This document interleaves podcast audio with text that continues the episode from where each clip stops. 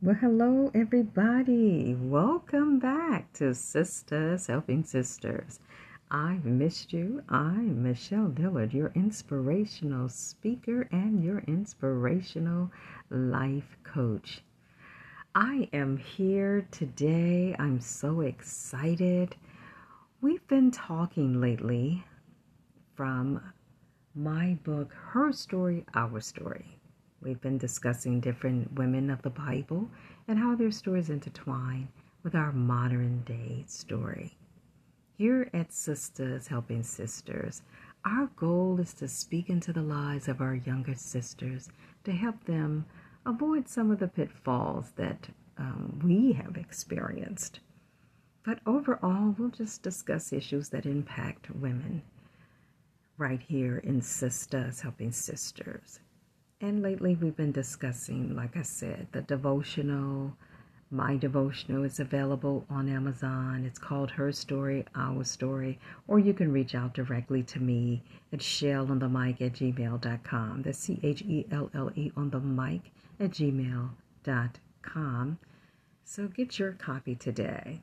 And we'll be going back and forth to the devotional, but discussing other topics. And the topic today is called called to serve. Call to serve or call to lead. Jesus did not measure greatness by the number of people who served him, but by the number of people he served. The effectiveness of a servant leader is not measured by rank or position. Rather, it's measured by the legacy of the leader the legacy that the leader leaves behind. Don't you want to leave a beautiful legacy? Ask yourself, who are you called to serve? Who are you called to serve? And remember, just because you are the leader does not mean you cannot serve. Just because you are the leader does not mean you cannot serve years ago when I worked for the airlines, I would often take special assignments. And I worked in what was called our in flight services department as an acting flight service manager or supervisor. And one of the things I observed, our general manager, whenever it was time to stuff mailboxes, as she said, when all the um, important information came in that needed to go into the flight attendant mailboxes, she came out of her office and participated. She'd grab all the other supervisors and say, Come on, we're going to stuff these mailboxes together. And I think it was probably 1,500, 2,000 flight attendants at this particular base. And they needed updated information. And we had to physically put all of this paperwork into their mailboxes. But she would come out of her, her office and she'd participate. I never forgot that. And hello to you, Peggy, wherever you are. Jesus served many and was humble and very happy to do it. If Jesus can serve many, so can we. The greatest man that ever walked the earth served others. When we humble ourselves and submit to one another, everybody wins. God smiles on our spirit of humility. When we serve others, that doesn't mean that we are a punk, mealy, or weak. It means that we're comfortable in our own skin, that we are secure with who we are. As a leader, as an individual.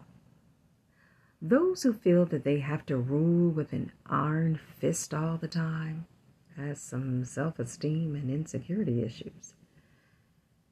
But we as leaders, when we serve others, we set an example. We set an example. We let those know who we are serving. We let them know that they matter. And that's so important to let someone know that they matter too. And let people know that we're all in this together.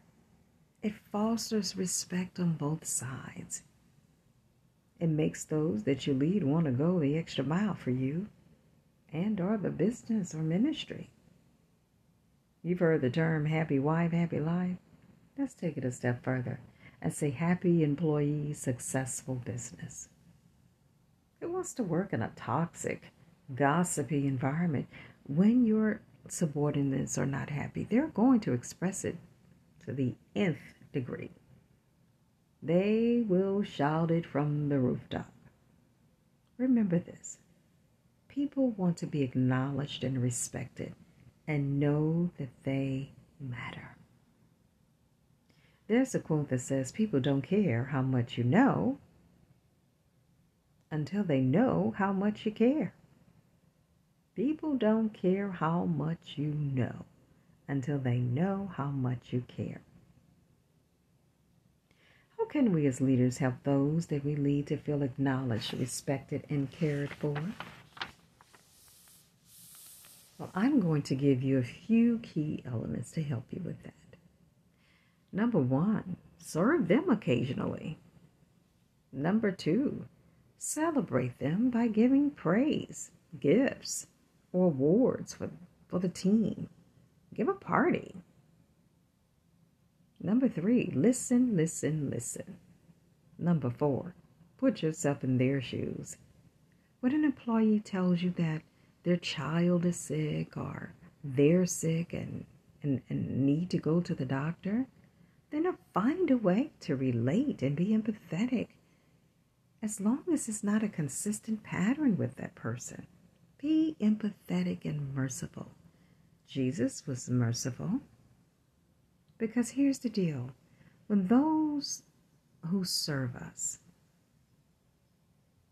those who are our subordinates, when they are experiencing major personal issues,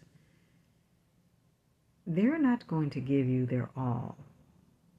They're not going to give you their maximum participation because they're divided if they have personal issues going on. So, we as leaders, let's find a way to help them solve the problem in the most expeditious manner.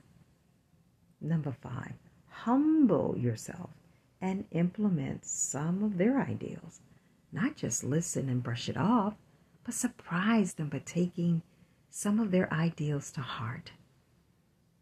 This right here will encourage them to think more out of the box and come up with, up with more creative ideas to help keep the operation running. Remember, people want to know that they matter and that their voice is being heard. Number six, offer competitive pay. Part of the problem with retention is low pay. Not only do people have bills to pay, but again, people need to feel that they are worth the work that they are putting in. Don't you want to be paid at a decent rate? If you can't give people the salaries that they deserve, then you better make up for it with benefits or some other incentive. When people feel like they don't have enough pay to pay their bills, they do a piss poor job. Sometimes, you know, you'll find that the performance is very low.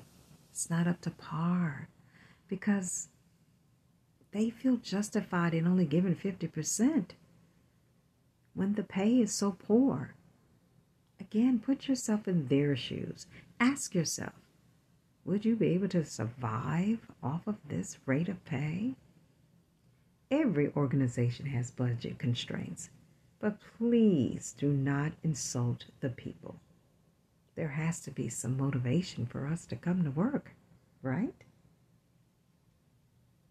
Even with volunteers, people still want to be treated with respect. Number seven, be a producer. Be a producer. You say, what do you mean by that? Train. Train successors. You're not going to be in that position forever. A good leader recognizes their subordinates' strengths and weaknesses, Train others to be even better than you. If you have to go on vacation or if you're out sick, there should be one or two people that you have trained or cross trained so well that the operation can keep running. Especially if you're an entrepreneur, which in turn allows you to enjoy your vacation without worrying, or you can heal up without stressing. Remember, the people that serve us, they're going to be only as good as we are. They are a reflection of us. We set the atmosphere for the company, for the meeting, for those that we serve. We set the atmosphere. Our attitude is going to trickle down. Happy, positive attitude, it'll trickle down. A negative, bad attitude, that will also trickle down. So we must be secure enough within ourselves to train others so that if they left to start their own business, they would come back and say thank you to us. They'll be so grateful for what was modeled in front of them. Teach them to grow and go. Be that producer or birther. When people leave, they'll stop and acknowledge you and thank you for motivating and training them and encouraging them and inspiring them to grow and go. I'm Michelle Dillard, and today's episode has been Called to Lead or Called to Serve. What type of servant are you? Are you that boss? that rules with the iron fist? Or are you that boss that's empathetic and understanding? That people are not perfect, but they need a little bit of mercy and grace, just like Jesus, the greatest man on earth. He didn't come here and say, Hey, I'm the big head honcho. He sat with the people. He taught the people. He showed them love and kindness and respect. And he had many who followed him, but yet he served them. He even washed the disciples' feet. Now, I'm not telling you to go out there and wash anybody's feet. But the point of the matter is, is to be humble, be kind, and serve people with respect, whether you are a leader or not. Again, I'm Michelle Dillard, your inspirational speaker, your inspirational life coach, a minister and teacher of the gospel, blah, blah, blah, blah, blah. But thank you so much for joining us for this episode, Call to Lead. This has been Sisters Helping Sisters, and we'll be right back next week another exciting topic. Bye bye. God bless you and have a wonderful day. Go and serve your King, as my dear friend Apostle Barbara McLean would say but go also and do something great. Go and serve others.